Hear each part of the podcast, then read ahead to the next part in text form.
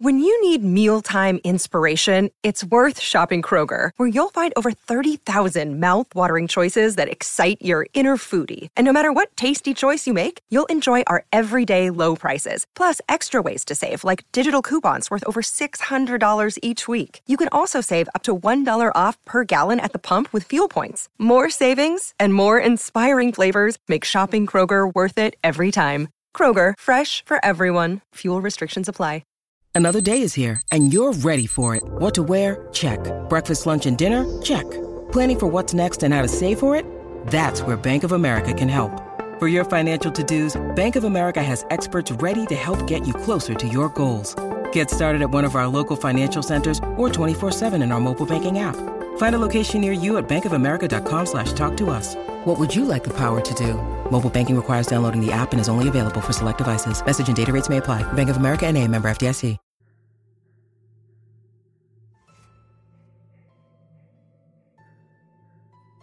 The buzzing of my phone pulled my eyes away from the road. An image of a smirking dark haired woman and the words Heartbreaker filled the phone's screen. I thought about answering it and screaming at her to call Dylan. He'll keep you warm at night while I'm working. Dylan is more trustworthy too, apparently. What an upgrade you made, you selfish wench, scoffed Jack. But that wouldn't really scratch the itch. I imagined her on the road ahead of me, rolling over the top of my car before crashing behind me on the concrete. My phone buzzed again, and again Heartbreaker was displayed on the screen. I reached for the phone just as the screeching of tires and the blaring of a horn pulled my eyes back to the road. An ambulance trying its best to warn me of the oncoming head-on collision. I pulled the steering wheel hard back into my lane, narrowly swerving around the ambulance. Its sirens grew quiet as it pulled away down the road. I exhaled and unclenched my grip on the steering wheel. Oh, hey, I thought. If I did get into a wreck, better an ambulance, right? Someone else's life was probably in danger, though. God, you know what? I'm awful. I admitted out loud. Slouching back in my seat, I looked in the rearview mirror at my art supplies poking out from the back, slightly obscuring my vision of the road behind me. Adjusting the rearview mirror, I checked that my hair looked okay and pushed a few sandy blonde strands back into place behind my glasses. I tried to smile. I was on the way to my first day on the job as a security guard.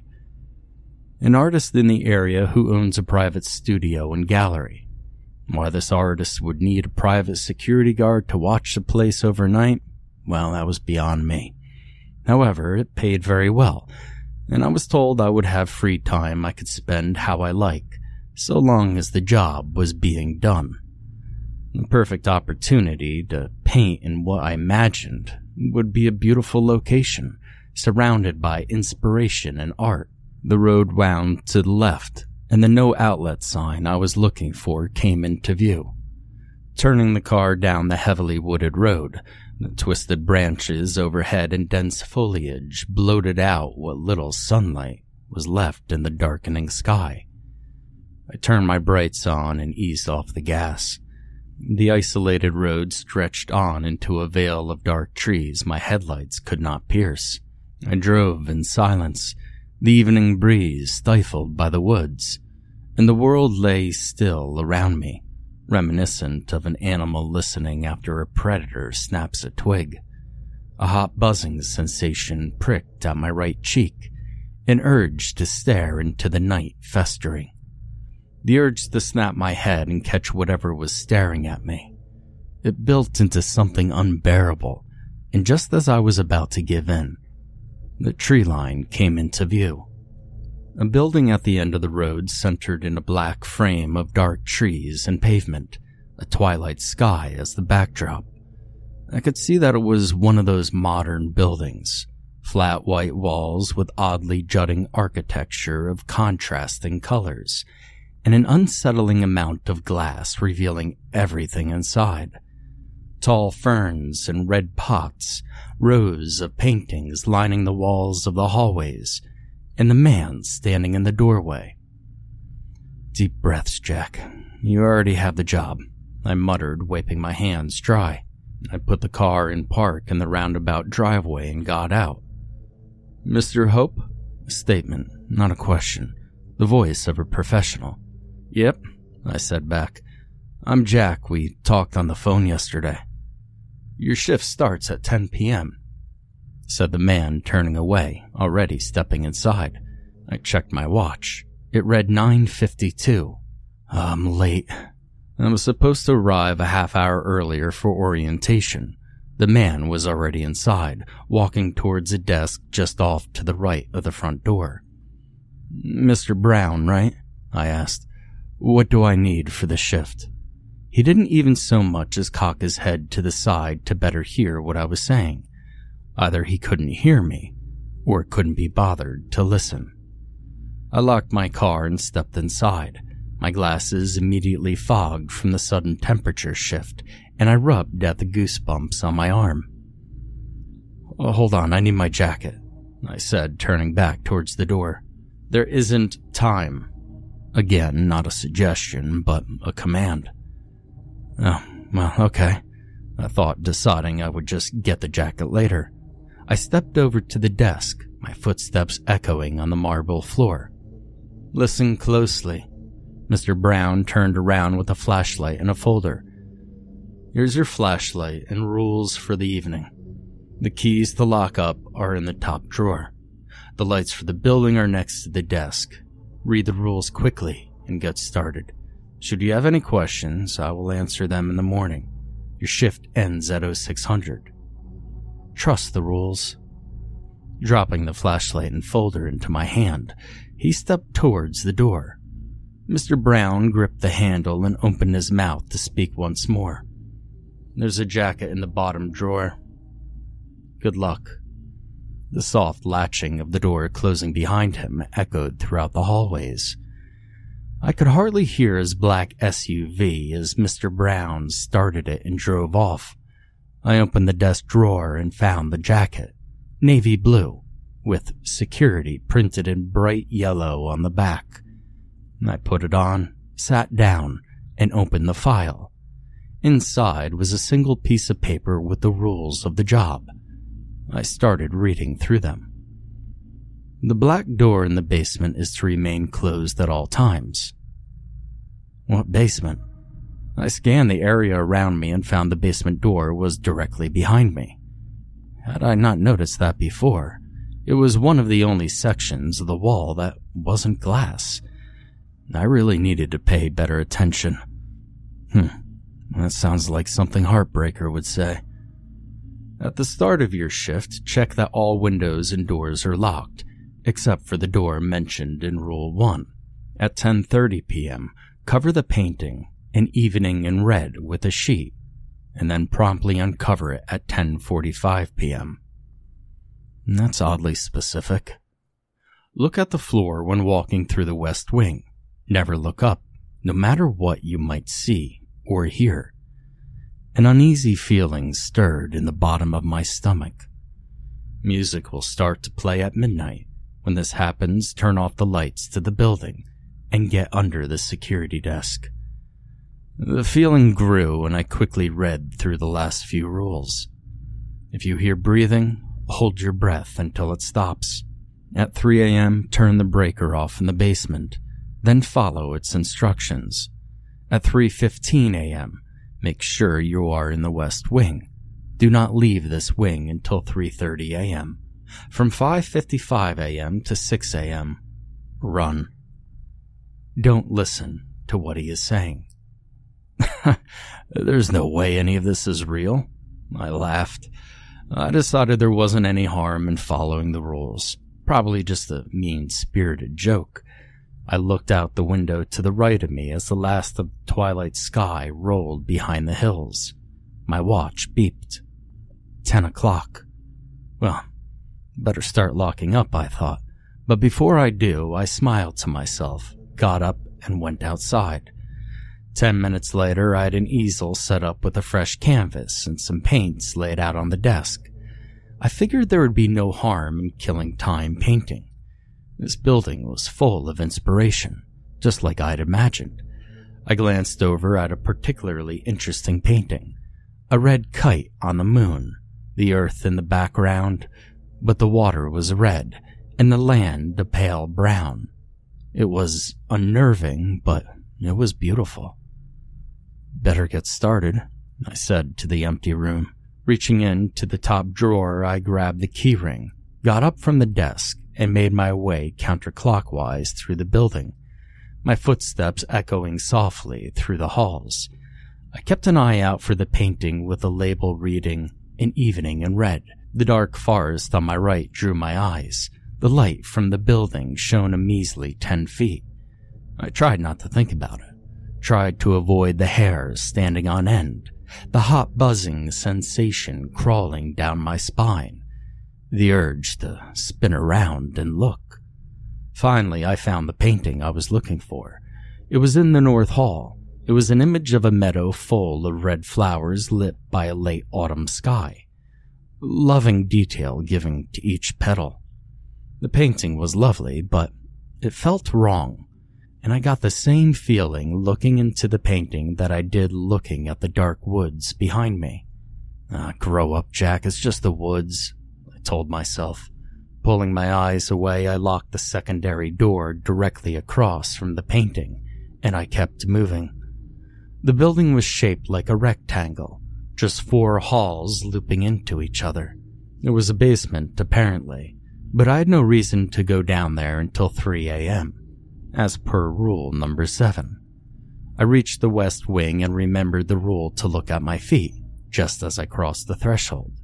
As I approached the hall, I noticed that this wing had no windows, just solid brick walls, not even the same smooth white drywall like the rest of the building. A soft thud brought me to a halt. A second thud, and my heart began to pick up pace. A third thud. It was coming from somewhere else in the building. I walked to the southern wing, back to the start, and heard a fourth thud.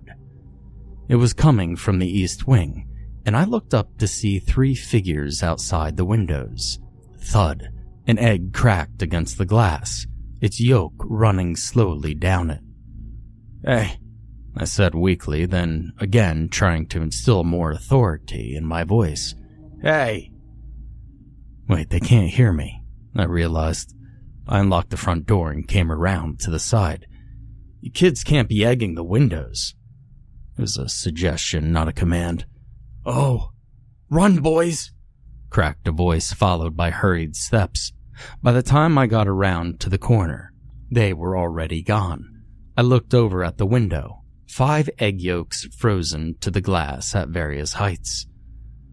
Ah, I wonder if I'm supposed to clean that up. I checked my watch. 1028. I headed back into the building, conceding to clean up the egg later and found the painting again in the north wing. A new figure was in the painting. A woman. She had long red hair, a dark red dress, and was looking straight at me. Her face was made up of only red eyes. They were open wide and locked with mine. I fumbled with my jacket and covered the painting as quickly as I could. I checked my watch. 1031. And the feeling in my gut grew to a nauseating level. Did I miss that lady in the painting before? Or had she always been there? She was a small detail. I could have missed her she was definitely there the second time. The front door opened. I had forgotten to lock it behind me. Soft footsteps approached the west wing, and I wondered if those were the teenagers again.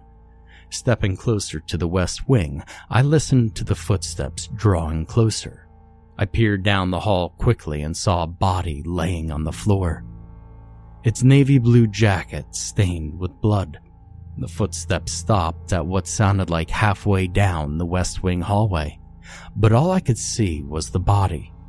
I backed away from the hall, my heart beating hard in my chest. The sounds of paper fluttering came from behind me, from the security desk. I took quick but cautious steps back to the desk, peering around the corner, and saw that the folder in the rules list had been scattered on the floor. Then I watched in horror as my easel lifted a foot into the air and splintered violently against the window. This wasn't worth 450 bucks a night. Dropping the keyring in the lobby, I ran out to my car, half concealed in darkness. My fingers were trembling as I fumbled with the car key. The key slid smoothly into the lock, which popped with a twist. Jumping into the car, I locked the door and went for the ignition. Nothing. Not even the clicking of an effort to start. No, no, no, come on. I wrenched the keys forward again and again. Nothing. A twig snapped in the woods to my left, and I scanned the forest while moving as little as possible. Panning my eyes back and forth against the black tree line, the wind rustling the leaves and branches, I tried the car again. And again, nothing. Another twig snapped, closer this time, and I looked into the dark and caught the faintest shifting of tree limbs, followed by the snapping of another twig. Something was out in the woods. I jumped out of the car, not even closing the door behind me, and I ran back into the building. I closed the door behind me, nearly dropping the keys, and locked the door. The painting. I checked my watch. 1044. I ran back to the north wing and pulled the jacket smartly away from the painting. The woman was gone. I let out a sigh of relief and sucked in a breath of cold air. I slipped the jacket back on and made my way to the desk, picking up the paper and folder. And I checked the rules again. Nothing else for an hour and a half. All I had to do was sit here. Okay, that's easy enough. I checked the light switches, making sure they worked. The building was plunged into darkness with only a single switch. I snapped them back on. No need to be in the dark if I didn't need to be. I checked the building one more time, making certain that there was no one else here, and sat down at the desk. Quiet washed over me, and I took a deep breath, trying to steady my heart rate. Fifteen minutes passed, and I decided to try and calm myself down with painting. Easel or not. I just propped my canvas up on the desk when my phone rang from an unknown number. Hello? I said, answering the phone. Hello, this is Mr. Brown. I just wanted to check up on you. Many prospects leave after the first hour. Now, I wasn't sure what to say. I was scared and I wanted to leave, but I also didn't want to disappoint. Plus, my car is dead. I think I made a few mistakes, I admitted. Hmm. What rules? Depending on the rule, you could be in quite a bit of tr- Mr. Brown's voice cut off in heavy static. Hello? Hello? Yes, I'm still here, said Mr. Brown, his voice cutting through the static. Well, I was late to cover the painting and I left the front door unlocked. I think someone entered the building, but I haven't seen anyone. Did you hear footsteps? Yes. Where did they go? Think clearly, Mr. Hope. This is quite an important detail. Ease. No, it was, um, the West Wing. Yeah, the, it was the West Wing. Hmm. Understood. You should be fine. The door is locked now, right? Yes. Good. Just follow the rest of the rules and you'll be okay. It's almost midnight. I'd make sure you're near the lights. It can be quite fast. What? Almost midnight? It's maybe 11.05. I checked my watch. Five minutes until midnight. Mr. Brown? What? How is it almost midnight? The line was already dead. The call must have dropped. How is it already midnight? I waited the last few minutes, watched my watch strike midnight, and promptly shut the lights off and made for the desk. The music started. Not really music, though, just the first few notes of a song, repeating over and over softly. There was some kind of odd metallic instrument playing along. I strained my neck and tried to listen. Two evenly spaced quarter notes, followed by two quick eighth notes. The instrument made a clicking sound, stopped, then burst back into song much more rapidly. Straight sixteenth notes now. Not an instrument. Feet. What was I supposed to be hiding from? I noticed that I had leaned my head out to listen to the sounds and tucked back under the desk, cursing my stupidity. The sixteenth notes grew louder, but slowed down, back to its original two quarter and two eighth notes. And the sounds changed. Metal on wood, no longer metal on marble. It was crawling over the desk, and now I could hear a soft, whirring noise. Then it breathed a ragged breath. Rule 6 filled my mind with panic, and I sharply inhaled. The feet stopped. I'm dead. There's no way I was coming back from this one. A minute dragged by and I could still hear the rasping breath. My lungs burned and I could feel the rising pressure in the pit of my chest. Then the music stopped, followed by the breathing, and I attempted to stifle my exhale. I sat in silence, drawing in deep, quiet breaths, feeling the oxygen rush around my body. In, out. I kept telling myself to breathe. I willed my hands to unclench, wincing at the indentations left in my palms as I tried to flex my hands. I listened for anything, satisfied that whatever it was was now gone I crawled out from under the desk and peeked over the top. The top of the desk now looked like a well used cutting board. I felt along the divots. They were jagged, like a serrated knife had been used to cut meat here on the desk. My meat being butchered? Would I scream or pass out from shock? How long would it take me to die?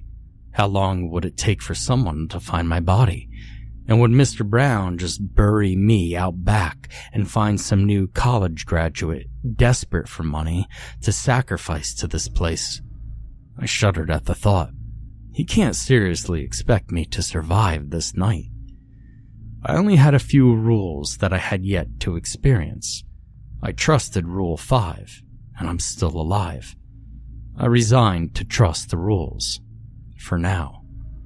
Thinking of what was next, the breaker in the basement, and its rules. Time came to turn off the breaker. Cool air flowed past me when I opened the basement door, and the smell of salt filled my nostrils. Flicking the light switch next to me, I took a tentative first step. The board fiendishly announced my presence. I held my hand against the stone wall and crept down the stairs, tensed, body half turned ready to spring up the stairs should anything happen. Three steps left. Two steps. One. My foot landed on the concrete floor. The unfinished basement walls concealed a great many shadows. The landing was isolated from the rest of the basement, and there was an unfinished frame where a door would go three feet in front of me to the left. I inched closer to the frame and listened for a moment hearing only the sound of my heart. I peered around the corner. The room was bare, save for a black double door on the far side and a solitary breaker on the left wall. The double door was chained shut. A tall line of salt crossed the door, and there was even salt placed on the top of the door frame. I took a closer look at the door frame I was peering through. Salt filled the crevices in the unfinished wall surrounding the frame. My watch read 258. It was now or never. I took the first steps into the room. Just beyond the threshold, the room shifted in temperature. It was hot, swelteringly so. Stepping up to the breaker, I grabbed it, checked my watch. 259. With a beep, the screen changed to 3. I pulled the lever down, and the dim light in the basement went out. Don't let go, whispered a voice behind me. Every muscle in my body locked tight. Hot breath fell on my neck, and still I felt a chill run down my spine. Good. Now stand perfectly still. The door to the basement creaked open, and thudding footsteps began a slow descent. A deep moan echoed down the stairs, and the floorboards creaked with the uneven pace of the horrifying, painstakingly approaching. I counted the steps in my head. One, two, three. It was halfway down. My fist clenched tighter on the breaker. I could feel my heartbeat in the palm of my hand. Wrong.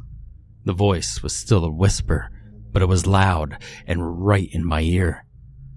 I said, perfectly still. I felt a sharp poke in my side and I resisted the urge to flinch, fearing of what would happen if I did. Better, chuckled the whispering voice. The footsteps continued their slow descent.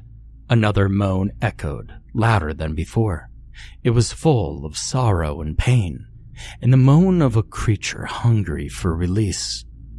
One, two, three more steps, and with a soft slap, the horror reached the bottom of the steps. The creaking now replaced by feet shuffling.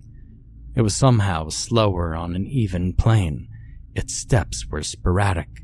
It would take two or three steps in quick succession, then stand still, like it was tired. Or perhaps, like it was listening. Maybe it couldn't see in the dark. I tried to take small comfort in that thought. Another moan filled the basement, and the source of the noise turned the corner into the basement proper.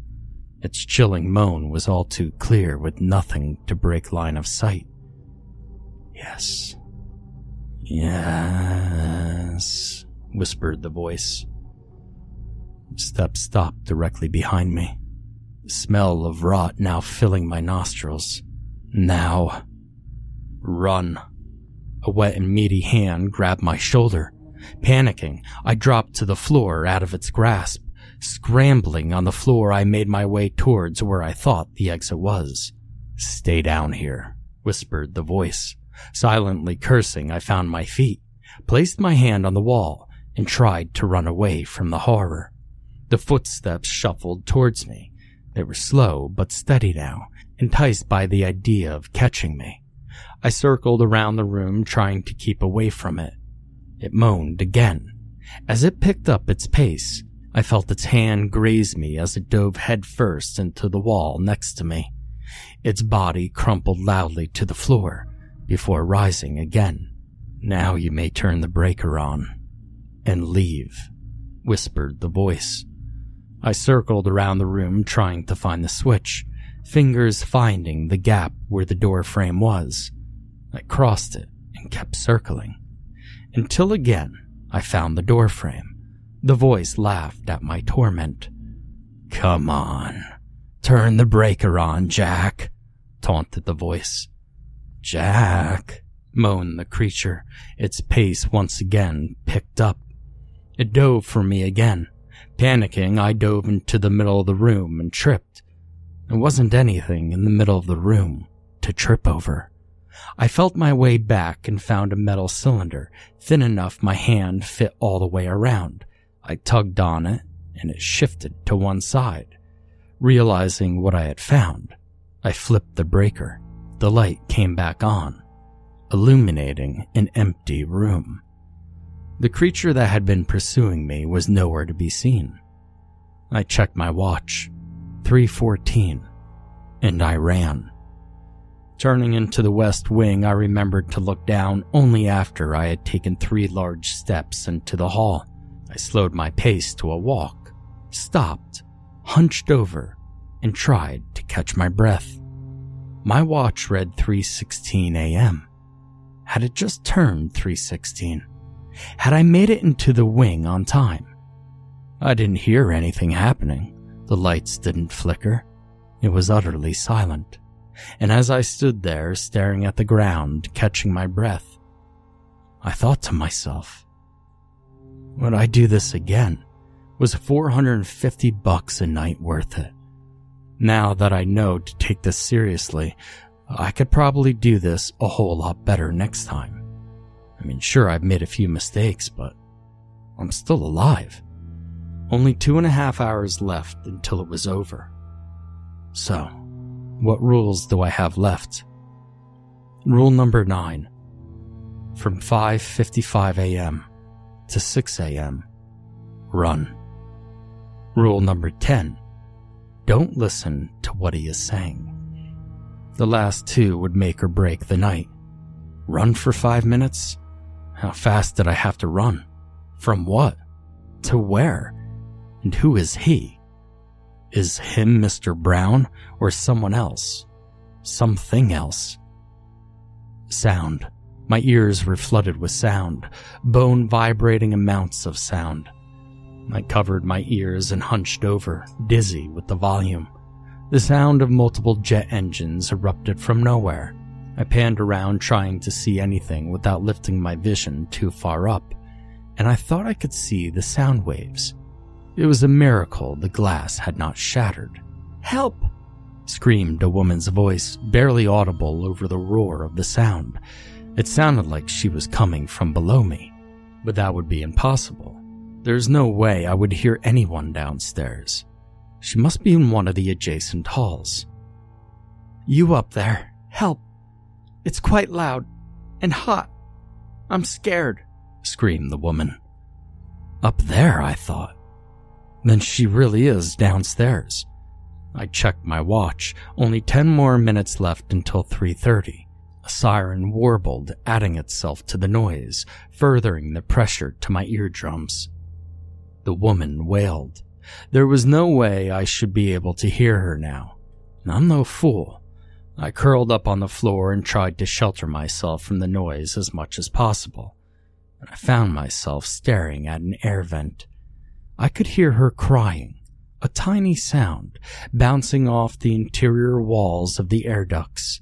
A high pitched ring joined the sound. The ringing made my head swim. Did the artist have some girl trapped in the basement? Or is it really a scary, haunted painting calling to me? And then the sound stopped. My watch read 3:30. I stayed there, crawled into the fetal position with my ears still ringing, thinking about the woman. Her voice sounded familiar to me. One last rule to go. Run. My phone rang again. It was the same number that called me earlier. It was Mr. Brown. Jack, hello, said Mr. Brown. I didn't say anything. Jack, you need to answer me. It's quite rude to ignore someone speaking to you. Yeah, I'm here, I sighed. Listen, something is wrong. I'm on my way. What? I sat up straight. What's wrong? I said, my voice trembling. You'll have to trust me. If I'm not there by 5:55, open the black door and get inside. But rule 1. That was before I'll be Mr. Brown's voice cut off with static. Hello? I said, pressing the redial over and over. Hello? Mr. Brown? Ah, damn. I stood up and walked to the front door, checked that it was locked, and walked back to my desk. Then back to the front door, back to the desk. Door, desk, back and forth, and I passed the time until 5.55, pacing, making sure my shoes were tied. I couldn't afford to trip while running, and maybe whatever I had to run from was outside. Maybe it would come up from the basement.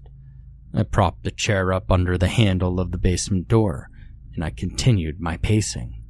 My desk shifted three inches to the right as I felt the hot buzz of fear and panic start from the nape of my neck, spread down my spine and into my stomach. Twisting around to see what moved the desk, I checked the time. 5.55. It was time to run. But from what? The desk lurched again and I felt something grab at my leg. I kicked on instinct and only found air. Cold tendrils crawled up from the veins in my foot. I turned to run and found I could not move my leg. I lost my balance and fell flat on my back, the air rushing out of me. A second icy tendril grabbed my other foot and started to drag me. I kicked again and again and felt one foot come free. Turning onto my newly freed foot, I threw myself in the opposite direction. My second foot came free. Scrambling to my feet, I ran, barreling down the south wing towards the west wing. Turning the corner, I looked dead ahead. Rule be damned. The body, the one from earlier, was there, now standing with its head hanging low. It stood against the wall, only turning slightly as I ran past it. A crash behind me let me know my pursuer was giving chase, and I turned into the north wing. My heart was racing, and it thumped in time with my frantic footsteps. The paintings on the walls were yanked from the wall and thrown with great force into the glass. Three paintings back, two paintings back, one painting between me and the invisible force. I turned the corner, my desk coming into view. It was in pieces, and I imagined a similar fate befalling me should I be caught, ripped, smashed, and torn into pieces and scattered around the room. A mess for someone else to clean up. A second set of deep breathing joined in with mine. Two events at once. Do I need to hold my breath? Could I hold it and keep this pace? I took a deep breath and slammed my mouth shut, still running for my life. The breathing was keeping in pace with me. The invisible force threw another painting into the glass. Only two paintings behind me. Running through the south wing, my lungs were already protesting for more oxygen. Back into the west wing, the body was now turned to face me and began to shuffle towards me. I locked eyes with my own face, my bloodshot eyes looking back at me with hunger. The painting directly behind me pulled from the wall, and I tried to focus on my feet. Left, right, left, right.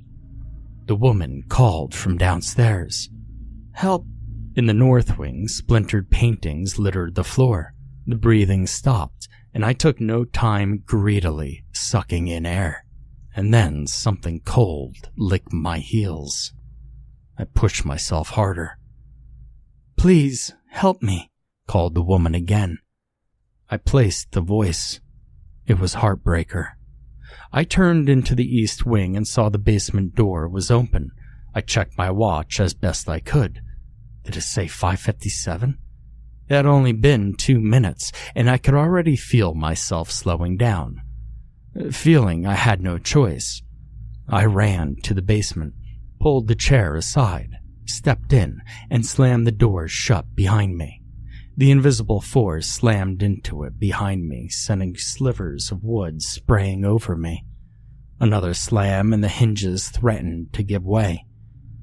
I found the handrail and rushed down the stairs, turning into the basement proper and coming face to face with the black door. The basement door banged loudly on the concrete behind me and settled loudly on the concrete. I turned towards the door felt for the keys, and found a lone key made of black metal. The basement door was shoved aside, only feet behind me. Help, please let me out, pleaded Heartbreaker. I covered the few feet, slid the lock into the keyhole, removed the chains, and stopped. Is this the right choice? The thought filled my head, but I didn't have time to think it through. The rules say to never open this door, but I had broken many other rules and survived. Besides, Mr. Brown called and said to do it. The air around my neck began to chill as cold tendrils reached for me. Did the severity for breaking the rules increase as the list went on? I'd broken rules two, three, four, and I've survived. Did she deserve to be stuck behind this door? Was I saving her life or condemning it by opening it? She had betrayed my trust once before, and did she deserve this fate just for being unfaithful? Did the punishment match the crime? Perhaps I should forgive her. Trust she won't break my heart again. I slid the door aside and dove in, the cold tendrils around my neck uncoiling as I stepped inside.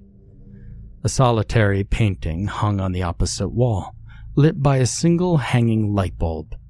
In it, a tall man dressed in black was surrounded by an ocean of red. There was no one in sight, no heartbreaker. I turned, braced for the force, and the moment passed. Then another moment passed. Then a third. I checked my watch. 6 a.m. Hello? Called Mr. Brown from atop the stairs. Oh, God. Is it over? I yelled out, stepping out of the room. Or at least trying to step out of the room. The air was solid across the doorway. Mr. Brown stepped out from the stairway. Stepping over the fallen door, he said, What are you doing? I told you to trust the rules. Mm, but you said, I stammered, when you called, I did not call you. There was ice in his voice. I told you I would answer questions in the morning. He stepped closer to the door. Step out of there. I can't. The air is quite solid, I said, pressing my hands against the air. I see. Mr. Brown stepped up, gripped the door handle, and said, Rule 10. Don't listen to him. And then he slid the door shut.